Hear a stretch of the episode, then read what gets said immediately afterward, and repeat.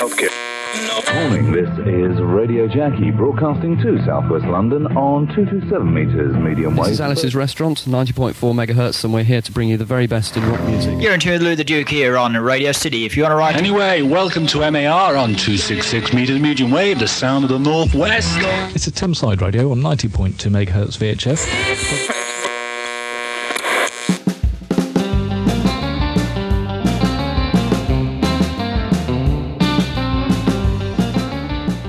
Welcome to episode 16 of the Pirates of the Airwaves podcast, where we chat to some of the people involved in the land based pirate radio world of the 1970s and 80s. My name's Mark Wakely, and I'm one of the people behind the land based pirate radio Facebook group. For this episode, I talked to Lawrie Hallett, the poacher turned gamekeeper. He went from pirate radio operator to Ofcom official via a whole load of radio related projects and played a major role in helping Radio Caroline gain their 648 AM licence. He now spends much of his time helping train the next generation of radio broadcasters. So let's see what he has to say for himself. Welcome to uh, another episode of the Pirates of the Airways podcast. Um, this week we have another one. I, I say this a lot pirate radio legends but this guy is someone who, uh, well, he he drew me into the whole scene. So uh, for me, he's still quite a legend. And uh, that's Lawrie Hallett. Hello, Lawrie. Hi, Mark. Nice to see you after so long. Uh, yeah, we're actually face to face as well, which is quite nice at uh, at Lawrence's place of work, which always is a nice place to be. Um, I'm going to ask you the first question I ask everybody on these podcasts, and I'm sure if you listen to them, you know what it is. When did you become, first become aware of pirate radio as opposed to just listening to the radio? I must have been about eight or nine years old. My aunt was a teacher in uh, East London. And in those days, you had uh, radio programs for school kids on the radio broadcast live. And my aunt had this radio, and she uh, used to use it to play to her kids in the school, and it got nicked. And so she uh, called the police, and amazingly, back in those days, the police managed to recover this radio, but by which time she'd bought a new radio. So when I was about seven and a half, eight years old, she gave me this Bush seven transistor radio. And uh, I didn't like music with vocals in it back when I was a little kid. So I used to tune around the wave bands listening for uh, stations that played instrumental music. And I came across these stations like Veronica and Radio North Sea International didn't know what they were, didn't know what that happened until one night I heard the firebombing of the Mebo 2, the Radio North Sea International ship. And I asked my dad about it. And my dad told me it was a pirate radio station and he explained what they were. And he also told me that in his school, because he was also a teacher, uh, there were people who ran a station called East London Radio. Uh, one of the kids at his school had told him about working on this pirate station, and that was it. I was hooked. Uh, I, I, can understand that. Um, it's it's it's weird. It, it, that whole thing about pirate radio is something that um, it, it's a little bit dangerous, a little bit illicit, and I think people quite like it as well, especially when you find out where it's coming from and who's doing it. Um, okay, so so you now you're listening to pirate radio station. You're listening to ELR uh, 201, if I remember rightly. Um, then when's your first actual involvement? How did you become involved? Where did you take that step from a listener? To being involved? Well, although I was, uh, I'd never considered myself an engineer. I was always interested in electronics, and I had a mate called Steve. And Steve was really into his electronics and actually he made a good career out of it over the years. But uh, he uh, was really interested in the idea of building a transmitter and he wanted to do uh, a transistor. And I can't remember something, I have a feeling it was a VMP1, whatever a VMP1 was. Anyway, it was some sort of FET uh, transistor which would run uh, at sufficiently high frequency to do AM. Uh, shows I don't know what I'm talking about. Anyway, so we made this this uh, um, radio transmitter, which probably went about 200 yards. It probably wasn't tuned into an aerial properly, and blah blah blah blah. But we were also tuning around the radio at that time, and we heard various of the kind of nighttime pirate stations, and gradually made contact with people like uh, Christopher England from Radio Amy, and in fact, it's all his fault really because uh, along with uh, with Martin and other one of my mates, um, we managed to cycle on our push bikes, which shows how how young we were.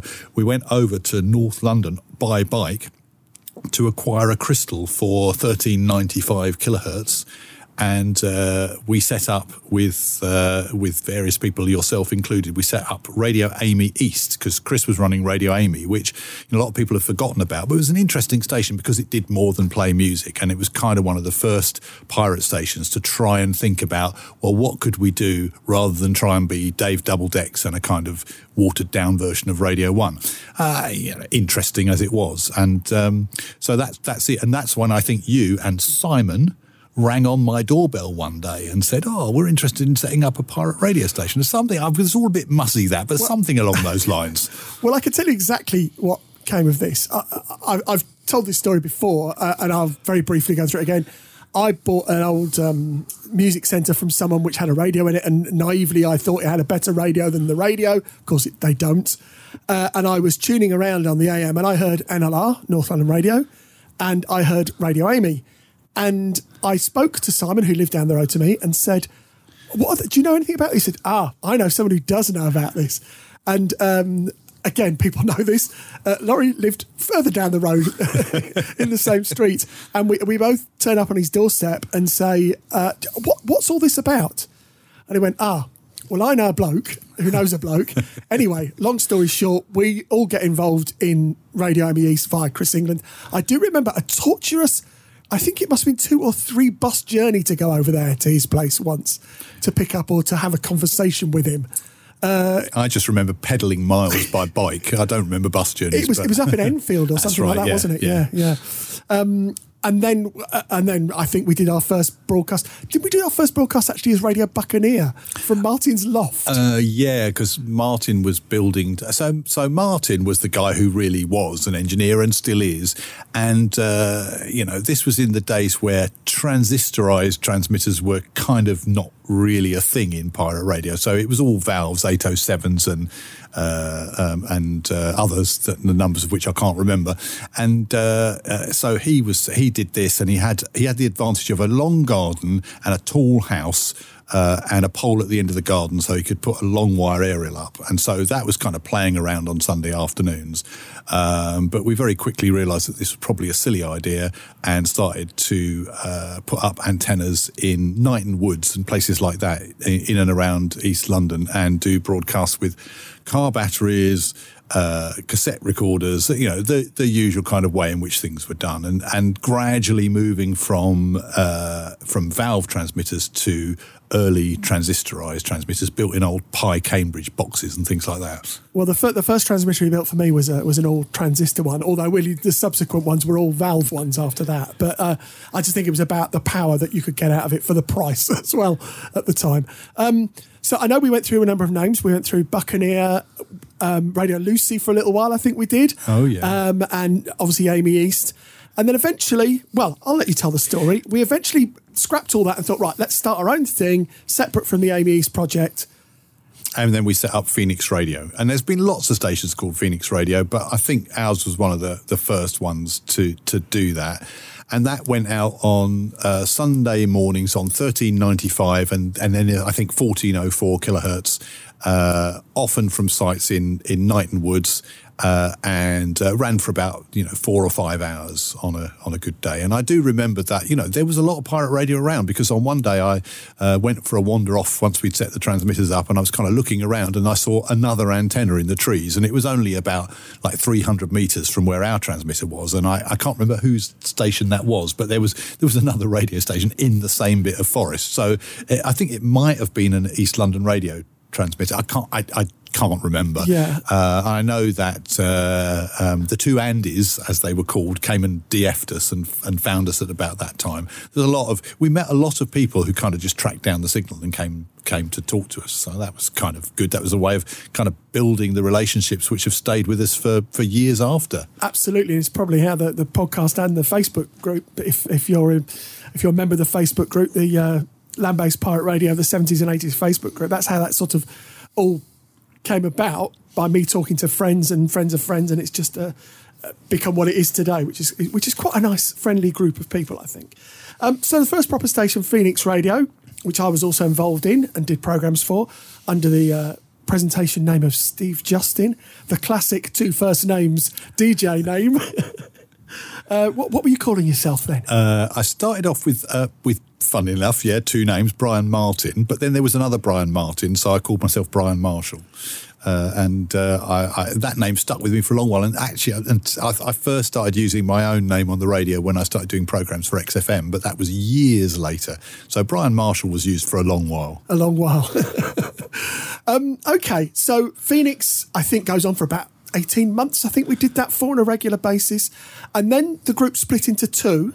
Well, I say it split into two. I split away, and then they carried on with something else. So I go off to do Radio Comsat, which carried on a medium wave weirdly from most of the same transmission sites that Phoenix used, um, and and still relying very heavily on on the Phoenix radio guys for technical support and so on and so forth. Um, what happens then to, to the well, rest was, of you? Of course, it was the old thing, wasn't it? It was the old musical differences because we had lots of people with different interests. And uh, that was at the time when we met Dean. Dean was another character, and Dean was really interested in uh, FM transmissions and on uh, you know high quality FM transistorized. And we got to meet him. He didn't live very far away. You know, there were a lot of people around doing this sort of thing back then. And uh, we moved Phoenix Radio onto FM.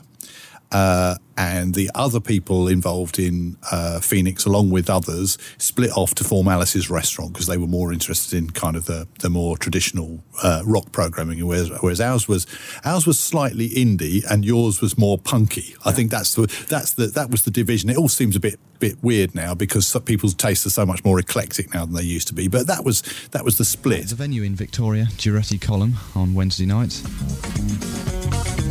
And that just about wraps it up for tonight's gig guide on Phoenix Radio. If you've got anything you'd like included in next week's gig guide, then get it into me, Brian Marshall, on a postcard to Phoenix Radio at 1 St Barnabas Road, Woodford Green, Essex. That's Phoenix Radio, 1 St Barnabas Road, Woodford Green, Essex. The phone lines have been sizzling today, and one of the most requested bands we've had is Orange Juice. But the great thing was that moved us on to FM, and that meant that we could uh, improve our coverage and we really did start all of them i think started to build listenerships to to a greater or lesser extent. And that those two stations ran i think for you know four or five years pretty much all the time.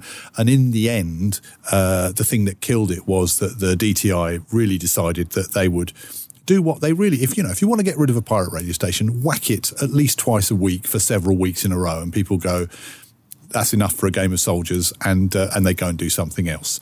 Uh, and that's really what happened to to both uh, to Phoenix and to Alice's. What sort of response did you get for Phoenix Radio? Were you getting? Uh, I assume you had a phone line. And yeah, so we had a phone line and we had an address, and and uh, we had uh, the the uh, St Barnabas Road address, which a lot of us used, um, which was uh, a, friend of ours from school, and her mum was very tolerant, and we got all we got posts, and we'd get, you know, sometimes we'd get nothing, and sometimes we'd get 10, 20, 30 letters a week. It was it was great, and uh, the phone lines, if we opened a phone line, and normally some of the programming was live, some of it was pre-recorded, but we'd open a phone line and it would ring, you know, 10, 20 times in an hour if we were lucky. It did depend on the site we were using and the coverage we were achieving. And some of the uh, FM sites, like the, the big blocks at Clapton, uh, and, and running kind of 200 watts into a into a uh, either a dipole or a, an end fed um, J pole, um, they would get out a long way. Uh, certainly down, you know, I remember driving all the way to Southend once and thinking this is pretty good, um, but that was a rarity. I mean, quite often the coverage was much more limited than that. Yeah, and uh, am I right in thinking that you and Alice's use the same transmitter and site, yeah. and just switch the input? Yeah, we, we, I mean, basically, we shared we shared a lot of sites, and sometimes, if we were really well organised, we'd have two sites so that we actually had a backup site. But uh, you know, we, we were very lucky because I think for like two or three years there was virtually nothing from the DTI. They kind of ignored us. But one of the, the, the problem, as I recall, was when Capital Radio decided to do its split frequency. So they split uh, and they started to put a rock service on the yeah, FM. Was it called CFM or something? Some, I can't I can't remember, but it was you know it was a rock based service, and I remember one of the daily newspapers commented that it was a very good impersonation of Alice's restaurant. Twenty past twelve on Alice's Restaurant, 90.4 megahertz VHF. That was ACDC, an offering from last year from the album Flick of the Switch, and that was called uh, Rising Power or something like that. A very good afternoon to you. Midday's Marshall's programme or something like that. One of these weekends, you know. I think uh, everyone at Alice's has discovered that there are Wazzocks in the world this weekend. Anyway, today's programme. It's packed with goodies, it is, but I must uh, declare the Marshall's Law before we start. And Marshall's Law is runs something like this. The time that you're given to arrive in the studio is never great enough to get there. In other words, I left for home at uh, half past 11 this morning. The journey usually takes 20 minutes maximum, even if you're not towing it down and there's a bit of traffic. You can get it in 20 minutes. Today, not a hope. Absolutely no chance.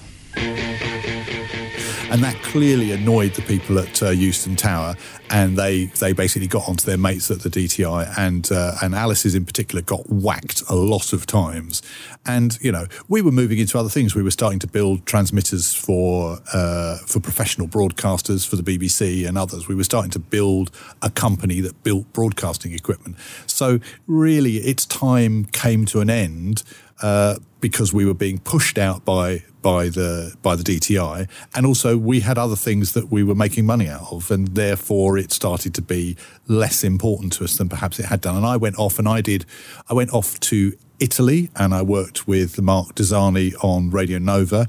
I did a stint at uh, Radio Caroline. Uh, and uh, my but most of my income was coming through working for British Forces Broadcasting, where I was uh, mainly a, a, producer and a techni- technician with occasional bits of presenting and documentary making. So uh, I was very lucky. I'd done what you did much more recently. I went off and did a, a, a broadcast journalism course.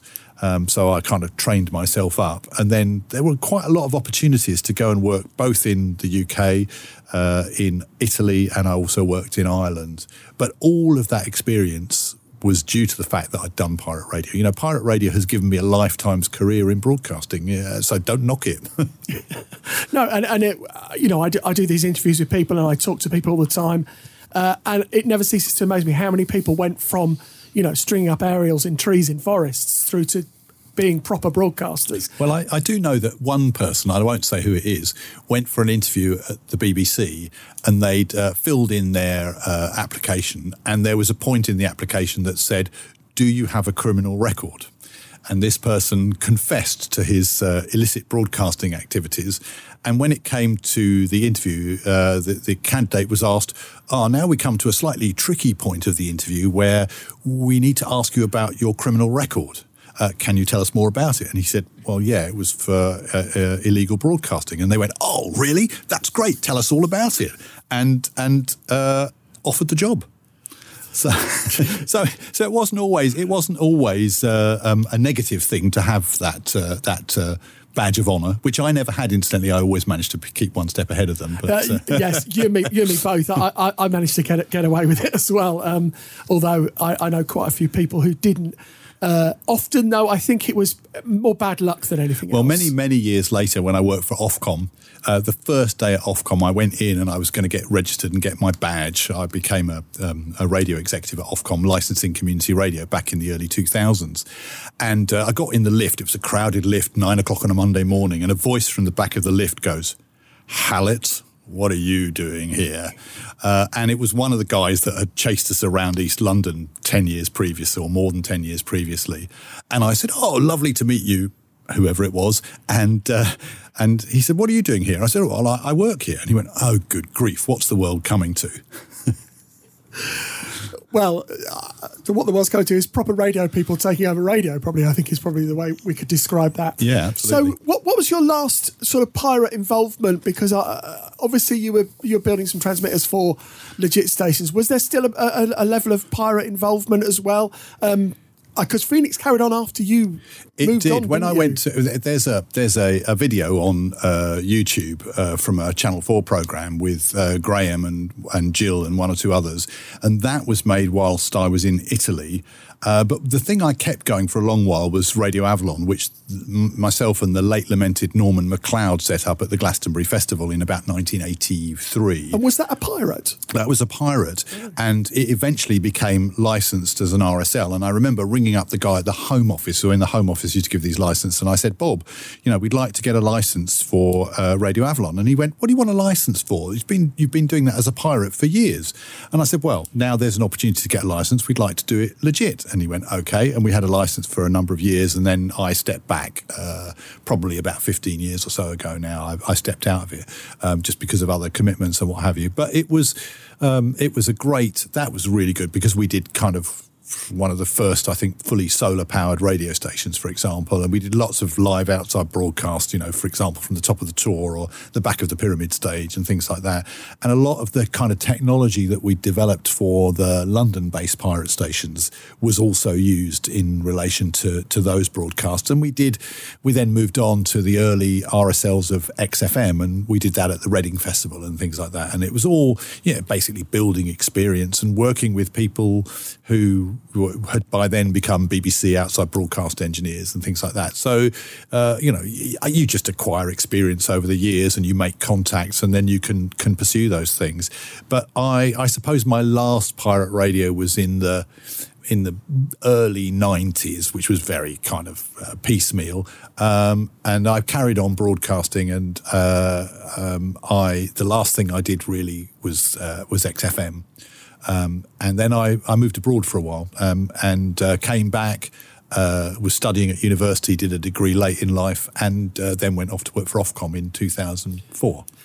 Ofcom was my next thing.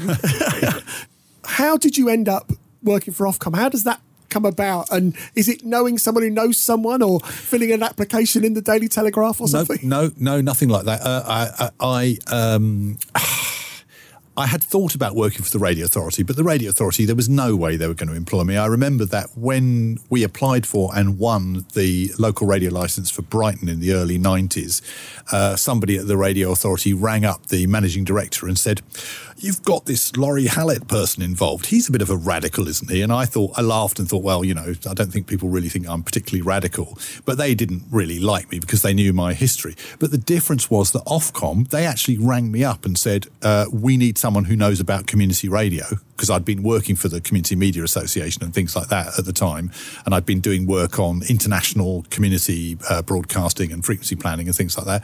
We need someone. We suggest you apply for this job. So that's how I did. And the, the thing about Ofcom in the early days, I mean, there's a lot you can criticise about Ofcom, but they recognised that there were certain areas where they didn't have the expertise, and it wasn't just me. They went and brought in people from outside who could kind of diversify their their knowledge base. Um, and I learned a lot from being at Ofcom. And there's a lot that I would criticise, but I also think that uh, given the situation they were in, that, that some of what they did was very good. And community radio, I think if if the radio authority had been responsible for community radio, we'd probably have about 30 community radio stations today um, because their attitude would have been, well, why should we license these stations? Whereas Ofcom's attitude was, why why shouldn't we license these radio stations? And that's why they've let you know over 300 stations run. Some of them have crashed and burned, but a lot have survived. Um, and we've got a very diverse uh, um, selection of stations, some good, some not so good. Um, and uh, you know that's kind of essential when your commercial sector has become um, how can I put this? Amorphous and bland would be a generous way of describing it, perhaps. But you know, it, but you can't knock it because it's still successful. But I think the problem is that the big broadcasting groups are kind of they think that broadcasting is on the way out, and so their their attitude is that they're managing decline, and that's not really the way to run successful businesses. Still, the most popular medium, exactly, radio. Yeah, yeah. More people listen to radio than anything else in the country, yet it's in decline. I don't quite well. It's funny because because I teach now at university and, and I ask my students, I say, how many people do you think? What percentage of the population population listens to radio? And they'll go, ooh, thirty percent, thirty five percent. And you say, well, what percentage of population listens to podcasts? Oh, at least eighty percent. And then you tell them, well, it's you know it's plus ninety percent and and it's minus thir- and it's less than thirty percent the other way around.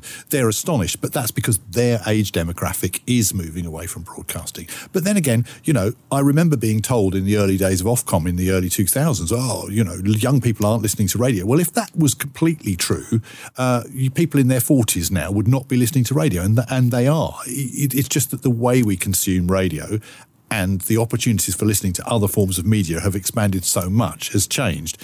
And I, I laughed the other day when uh, um, Tim Davie was saying, well, we're going to move the BBC online. I mean, A, what an own goal when you're faced with a government that is not particularly disposed towards the BBC.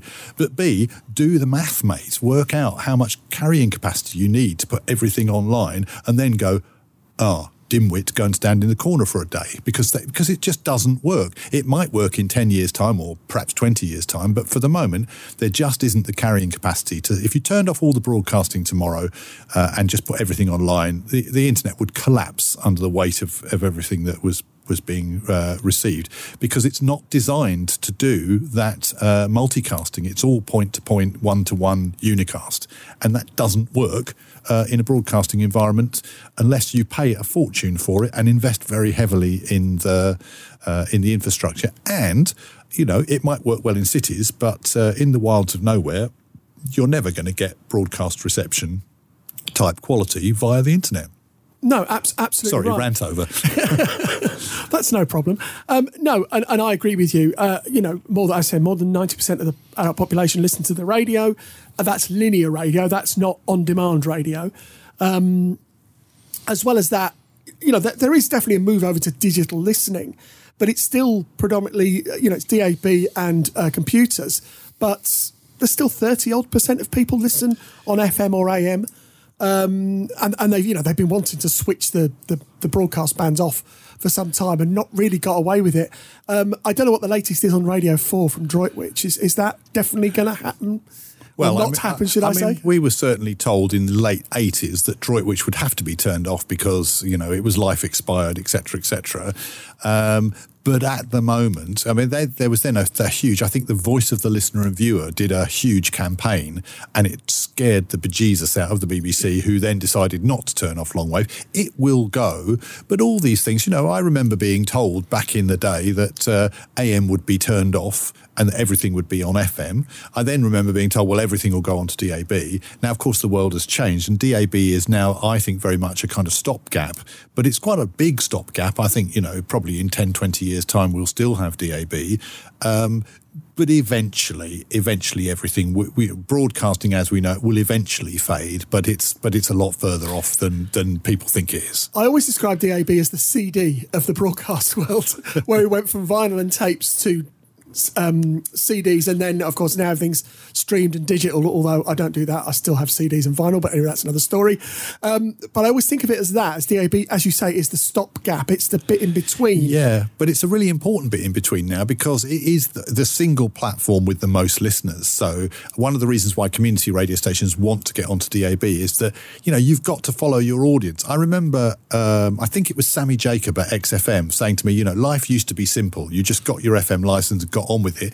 Now you've got to have FM, you've got to have DAB, you've got to have online, you've got to have podcast, you've got to have listen again, yada yada yada. It's a much more complicated environment to run a successful radio station.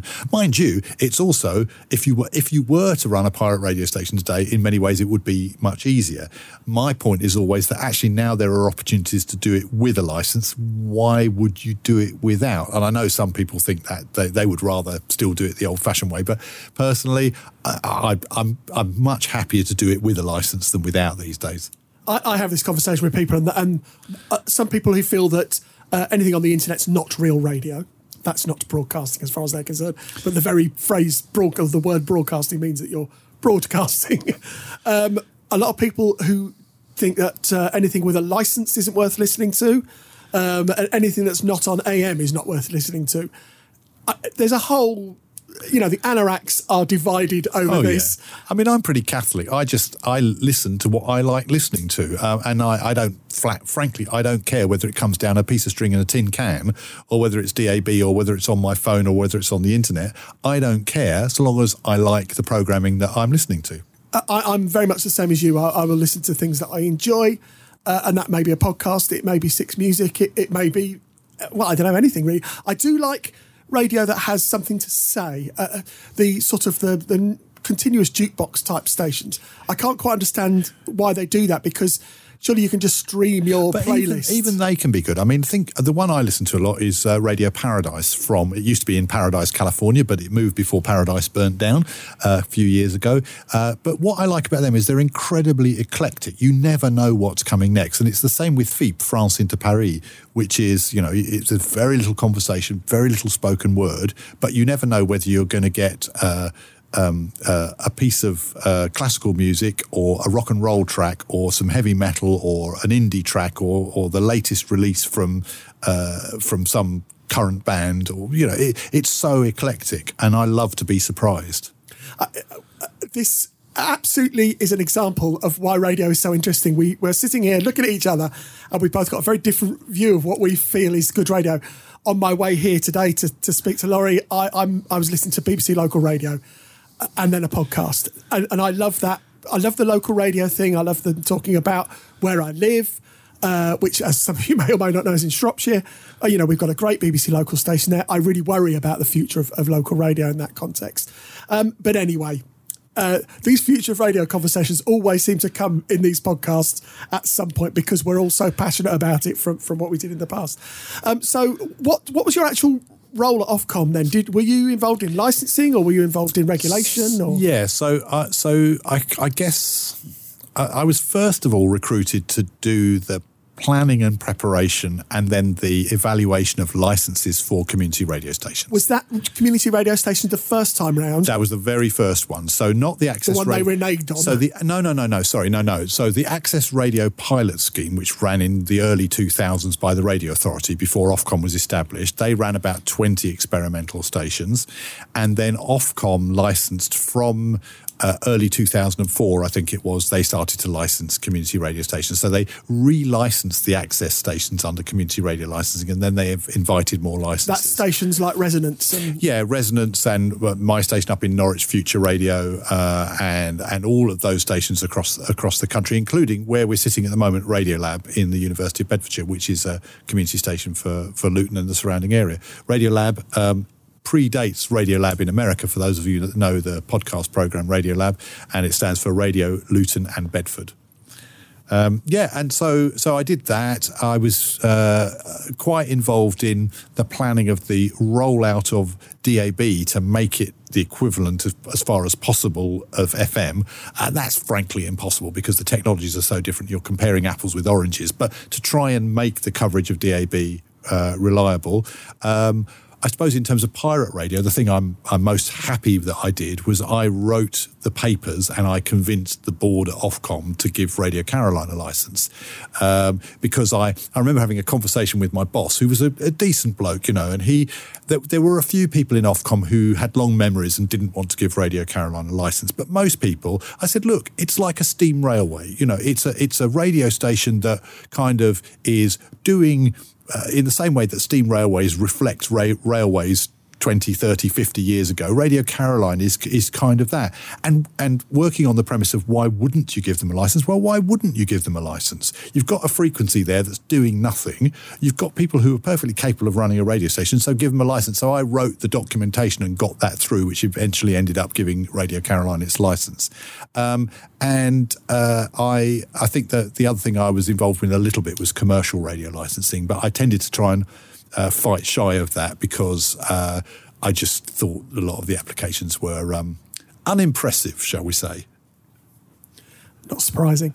Um, so I, I want to go back a little bit because uh, a bit that I know you're involved in, and, and you've not mentioned it, and I'm not too sure why, um, is your involvement in the launch of Kiss as a legal radio station.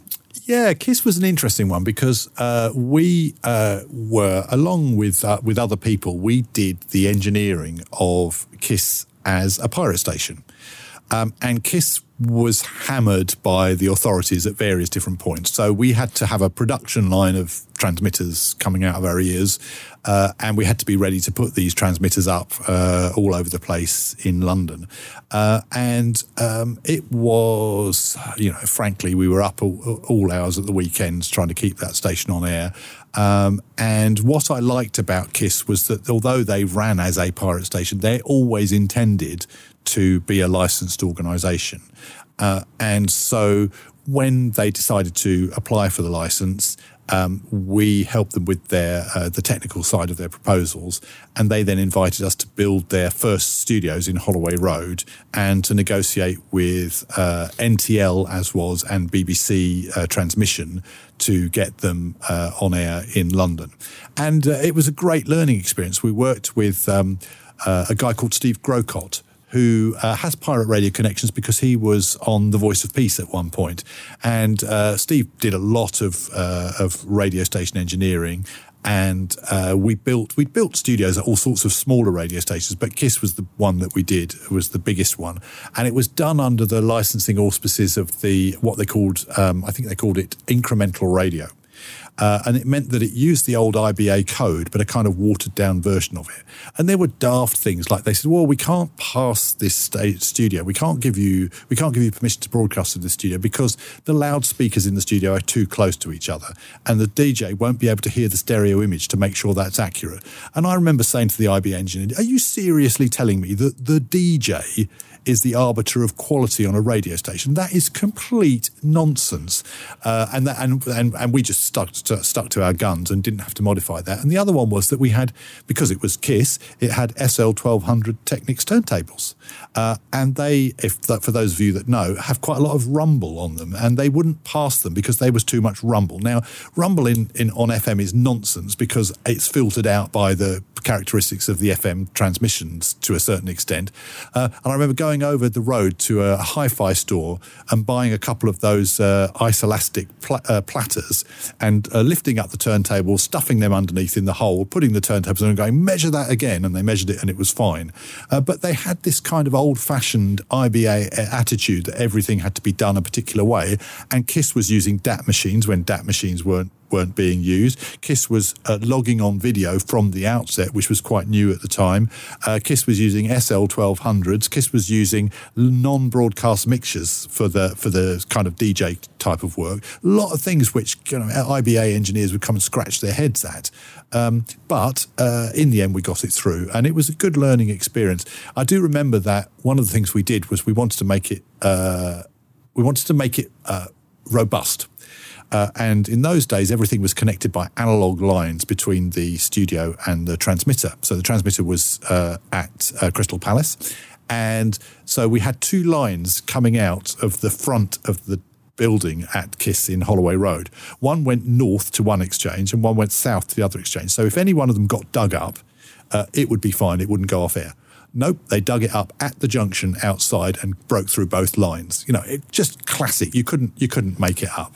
Um, but it was a really good experience, and there's some embarrassing video of me in various programs about the early days of uh, of, of, of, Kiss. But uh, yeah, really, and I mean they were just really nice people to work with. And I remember when we did the launch of Kiss, we had um, in Holloway Fields, I think it was. There was a great big launch party, um, and uh, basically it was far too successful, and the local council said, "You are never ever doing that again." But it was a it was a great experience. Not really my type of music. Some of it I liked, but most of it I wasn't particularly interested in. But they were a really decent bunch of people. That's that, that's great. That whole, whole thing about Kiss. I've seen those videos. Yes, they're a tad embarrassing. I think it's more to do with haircuts than anything else, to be honest. yeah, well, at least in those days I needed haircuts. exactly. I'm in the same boat. Um, okay, so uh, one other thing I wanted to ask you about Ofcom was: Were you the only pirate there? Uh, no, I think it would be unfair of me to uh, out some of the others. Um, but there were a lot of people whose background was uh, less than pristine white and uh, legit, shall we say. And that was good. I mean, you need that. You need that diversity of people. You know, uh, in the, the problem, I think, with the IBA and, and with the Radio Authority to some extent was that it was, to coin a phrase, it was very establishment. It was people who came from the right university and had done the right course and had a particular attitude to the way in which uh, radio should be run, both in terms of regulation and economics.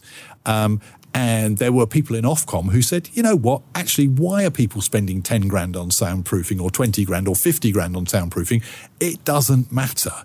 And that's why all those regulations were, you know, I'm in some ways, I think that deregulation has gone too far, and, and as evidenced by the fact that commercial radio is basically, as you say, a jukebox.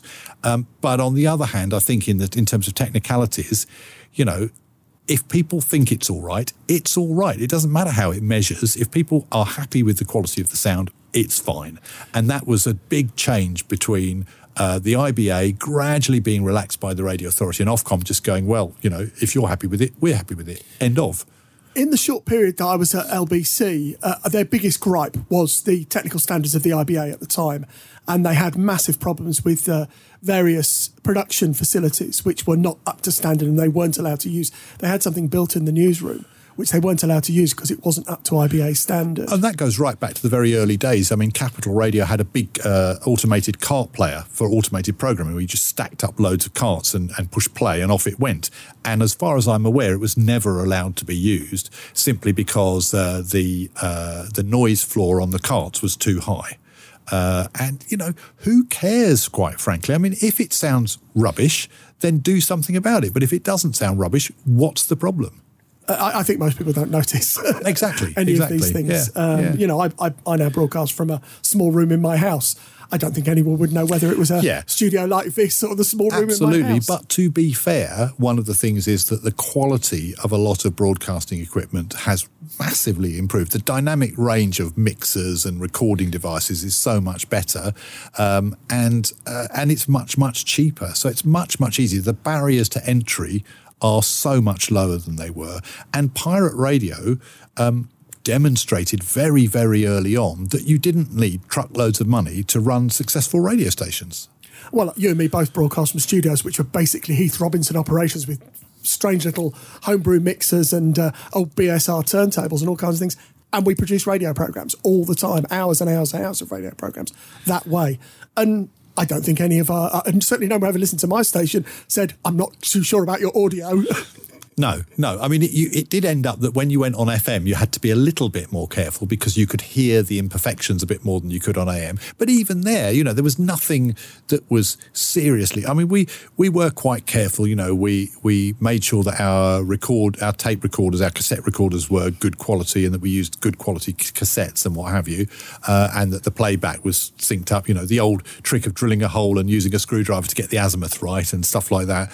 Uh, but but I think that you know you can get obsessed with quality. And i think that's the problem with regulation is that you know there is a there is a horrible old expression about uh, why do dogs lick parts of their anatomy that, that like like like they do? And the answer is because they can. And uh, and uh, it's the same with regulators. Why do regulators regulate? Because they can. And i think you you know there comes a point where regulation is just for its own sake and not for any material benefit. And as I say, coming back to Ofcom, and I don't want to sound, you know, I really don't mean that Ofcom is a brilliant regulator, but Ofcom at least had the sense to recognise that there were some things that it just didn't need to be involved in. Of course, you need to regulate the transmitters to make sure that they're not causing interference and that they work efficiently, etc., etc., and don't cause problems with aeronautical, etc., etc., etc. But I remember my dad saying when we were doing pirate radio, and someone would come on the radio and say, "Oh, but of course these pirates they cause problems with blah blah blah," and my dad saying to me I don't remember ever hearing a story of an aeroplane actually falling out of the sky. Now, of course, there were genuine problems, and if you happen to be broadcasting near Heathrow or what have you, there were definite examples where uh, Ofcom, when I was there, had to go out and take something off the air quickly because it was interfering with aircraft landing systems or whatever. But it was incredibly rare. Um, and, you know, I also know that uh, there were examples of major professional broadcast transmitters going haywire and causing problems. And of course, a problem on a 10 kilowatt transmitter going haywire is far more dangerous than a 50 watt transistor uh, transmitter. I remember being caught, but not caught, uh, by someone from the DTI and asking, saying, Well, you know, what, we've been really lucky. Why have you left us alone? And the comment was, Well, you know what a filter is you know, so so uh, uh, yeah, you know, there were people. There were even back then there were people involved in uh, in anti-pirate activity who were much more relaxed about it than some others, shall we say? Okay, so w- w- what point did you leave Ofcom then? When did you move away from Ofcom, and what did you do next after that? So I um, had done so a piece of uh, personal information. My brother passed away in 1996, And that was when I decided that I could carry on running the broadcast engineering company that I was involved in there, which was, first of all, we, from Phoenix Radio, uh, Martin and I formed Phoenix Communications, and we uh, did design work for Eddystone Radio, and we built radio stations a lot in the Republic of Ireland, uh, some on the other side of the world, some in Europe, and, and uh, some studios in the UK before the uh, existence of uh, community radio. We did a load of RSLs. We did the first, I think we did the first ever FM RSL and we did loads of the very very low power AM RSLs in the when when they said oh we'll generously give you 50 milliwatts of power and uh, one of them that they gave us for Radio Thamesmead was on the same frequency as uh, Radio Moscow. Uh, not surprisingly, as soon as it started to get dusk, you were wiped out. And I remember uh, DTI engineers actually pacing out 500 meters to measure the signal at 500 meters. Just, it was a nonsense. Um, but we ran Phoenix Communications and then we merged with a company called Wireless Workshop to form Radica. And Radica still runs today. And we, we did, again, outside broadcasts and uh, RSLs and building radio stations and uh, transmitters. A lot of AM radio stations at football clubs, for example, were, uh, were done by. Um, by by Radica uh, using designs that we'd made at, at Phoenix, and uh, and we did things weird things like reverse bearer transmitters for the BBC, which were where you had a directional antenna on the top of a big mast, and you were sending a, a basically a talkback signal back to outside broadcast vehicles, all sorts of weird things like that, which were great fun. But when my brother passed away, I decided, well, you know, I could be doing this for another 30 years. Do I really want to be doing this for another 30 years? No, not sure that I do. I know what, I'll finally do what I wanted to do when I was 21 and go to university. So I went and did a degree in uh, European studies and Scandinavian languages. I had a Scandinavian girlfriend at the time, which explains that one. Uh, and uh, then I did some work for the Community Media Association. And then I I'd got the study bug, so I went off and did a master's uh, at the University of East Anglia, where I did uh, uh, development studies and international relations. then I went back and I did more work for the Community Media Association and various freelance consultancy work in Europe. Uh, and then I decided once I'd got to Ofcom in 2004, by about 2008, I was getting itchy feet. So I applied to do a PhD at the University of Westminster into community radio. Um, because they basically said, we'll pay you to do it. So I said, thank you very much. And I worked part time. I mean, that sort of thing doesn't unfortunately really exist these days. But I, so I did it part time with them. Uh, and I finally got my PhD about eight, nine years ago. Um, and then in 2010, uh, someone at this university, uh, at University of Bedfordshire, offered me a job. Said, you know, you should be interviewed for this job, and I was convinced that my mate was going to get the job because he was more qualified. Uh, and they rang me up at Ofcom the next day and said, "Do you want this job?" And so I've been teaching radio at the University of Bedfordshire since 2012. That's fantastic. So uh, we've sort of brought you up to date. You're still involved in radio stations um, in where you live. Uh, and also obviously at the university as well. Yeah, so I don't have a lot to do with this radio station. My colleague Terry is the station coordinator, and and the students basically run the radio station, and Terry steps in if they're going to going to do something which might get us into trouble with Ofcom, um, which is very rare. You know, students are students are pretty pretty sensible, uh, and we're lucky because we've been doing radio at the University of Bedfordshire for 25 years, so it has a good reputation. And because Radiolab is a real radio station, they kind of treat it with respect in a way that I think if it was a campus radio station, they'd perhaps be a bit they'd be a bit less concerned about making mistakes. Um, but uh, yeah, I am on the board of Future Radio, which is the community radio station in Norwich, which did RSLs from about 2003 and has been on a full time license since 2007. Uh, and that's a not for profit organisation which actually runs a school for kids who have been excluded from full time education. And originally, the idea was that these kids would, as part of their education, would do work on the radio station. And some of them, I mean, some of the early uh, students that went through that school are now full time employees at the radio station or at the broader charity. So that worked really, really well. And I'm also, uh, I run with colleagues the DAB multiplex for Norwich, which we ran as an experiment from 2015 uh, this is a classic piece of Ofcom, we'll give you a six month experimental license and then you can be licensed full time. That six month experimental license was, ex- was extended at least twice and finally ended uh, in September this year, September 2022. So a six month license. And I remember saying to them, because this happened with the community radio stuff, they said, oh, we'll give you a, a, a year's license for the, for the um, access pilots. And I said, oh, that won't be long enough. No, no, no, we'll do it in a year. Three years later, they've extended the license twice. And I've said to them in 2015, you know, this is ridiculous. You're going to need to extend these. Like, no, no, no, no, no. It'll, all the legislation will go through next year and you'll have your full time license. Six years later, they were still waiting for the legislation. So we got our permanent license, our permanent non experimental license in early September this year. Um, and uh, that's great. We carry Radio Caroline, we carry uh, um, the local community radio stations, we carry uh, Solar Radio, another ex pirate, we carry uh, um, uh, a weather station, which basically tells you what the weather's like in Norwich. We carry about, I think at the moment, about 14 or 15 stations. Um, and uh, it, it's, it's, it's kind of, it kind of runs itself touch wood, unless it goes wrong, and uh, and it's very popular. And uh, the, and the point is, the reason we do it is partly because we're anoraks, but it's also because it makes a certain amount. It doesn't make a lot of money, but it makes money which we then put into the funding of the, of Future Radio to help them with their program production. So it's a not-for-profit organisation uh, that, when it makes a surplus, it donates that to the local community radio station. It's a separate entity. So if either one of them was to crash and burn, the other one would still exist but its purpose is to put resources into uh, the community radio station. So we we do all their we cover all their engineering costs, for example. I'm now going to come to my last few questions, Yep. and these, these I, I try, again I try and ask all the, the same questions to people. The first one is why radio? I think, yeah, that's a good question. I think partly because I was, you know, I, I, I wasn't the most social of people when I was a kid. And I think that radio gives you that kind of, it, it gives you the, I mean, there's a certain amount of ego to it, let's face it, but it gives you the ability to interact people without interacting with people, if you see what I mean. And I think that for a 14 year old geek was kind of very attractive.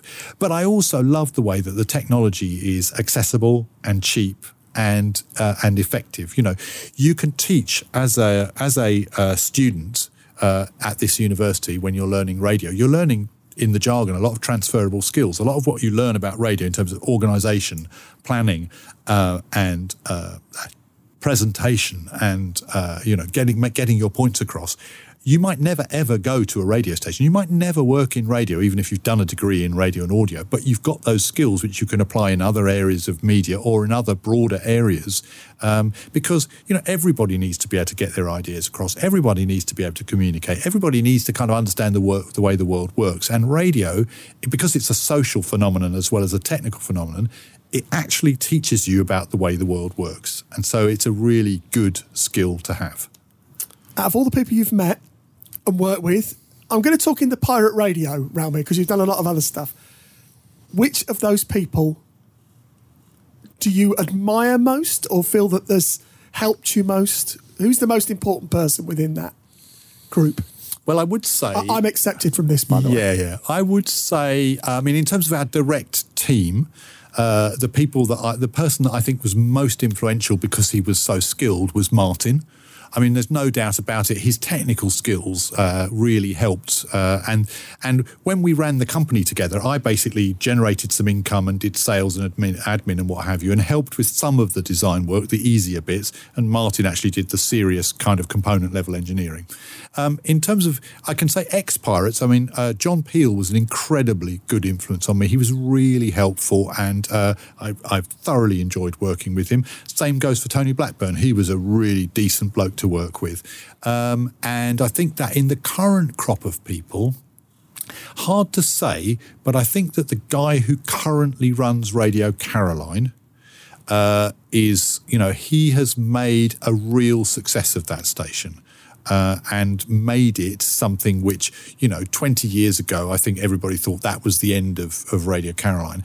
And actually, Radio Caroline is eclectic uh, and it is it's a bit of social history in some ways, but it's also actually quite a popular radio station. I mean, the fact that they, you know, the amount of money they generate uh, is is you know enough to, for them to run it, and uh, it's interesting that while everyone else is abandoning AM, they're still using it, although they, of course, they're on DAB uh, and they're online and what have you. So they're an interesting bunch, and uh, I think there's a there's a good future for them, not least because they've got someone involved who understands how to run because he ran businesses of his own before. He understands kind of the imperative of making sure that things are are uh, are, are sufficiently well run to be economically viable. And what moment are you most proud of? What you, what achievement in the whole? In again, we're going to talk about pirate radio here. Are you most proud of? That's a really good question. I mean, I loved my time in Italy, which was quite brief, and I loved the work that I did in the Republic of Ireland on a number of different radio stations. I think uh, I really enjoyed working at Bray Local Broadcasting because Bray Local Broadcasting was a pirate station, but it was also an embryonic community radio station with a lot of involvement of local communities.